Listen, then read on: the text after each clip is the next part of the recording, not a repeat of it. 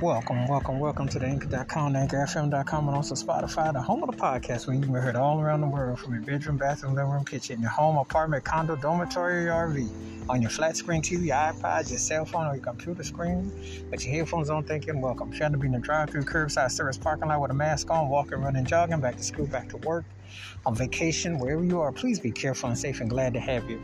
And again, you can hear this episode on Anchor.com, AnchorFM.com, or Spotify, or whatever service provider you're listening to. Appreciate your support, and now on with the show. In this episode, I'm gonna talk about one of the most down, down what we call down home folks, R&B singer, blues singers, however you want to call it. Down home folk, gut bucket, made you feel it, made you say what was on her mind, told it like it was. One of them artists that when you heard her sing, you felt her pain, you felt her reality. She'll never appear on any top 500 or greatest this or that. And it's a shame because she's one of the most honest female artists ever, you know.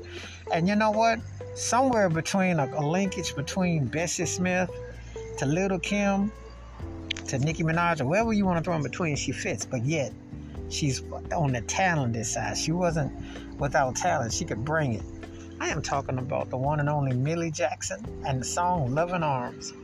And this song was written by Tom Jans but she took this song, and she always does, and put it into such a context that if you've been through situations or you're dealing with situations, I mean, she she sung them songs like her life depended on it. You know, one of the most honest artists you gonna ever hear.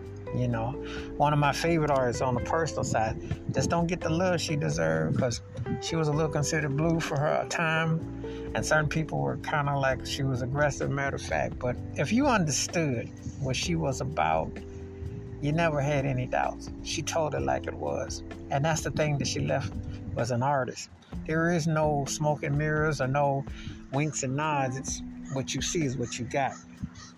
And uh, "Loving Arms" is one of them songs. I tell you, when you either hear the studio version or the live version, you feel it. You know her vocals and the arrangement, production was spot on. You know, and that's why Millie Jackson is one of those artists that, you know, again, charts and success and stuff don't do her justice because she was one of those underground, almost underground thing.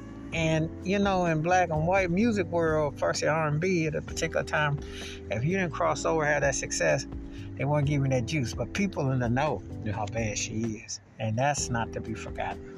Wash your hands, keep your mind clear, watch out for nothing. Please give me your thoughts and takes on Millie Jackson's Loving Arms and how this song stands out in her catalog. And she got some stuff with some folks that's on some deep perspective. Keep it funky, keep on the one. Please be safe, be careful out there. If you're not heard Millie Jackson's Loving Arms, please let me know your thoughts and your take. Again, you hear this episode anchor.com, anchorfm.com, or Spotify. Please be careful and safe. We look forward to hearing from you. Until next time, peace and best. I'm out.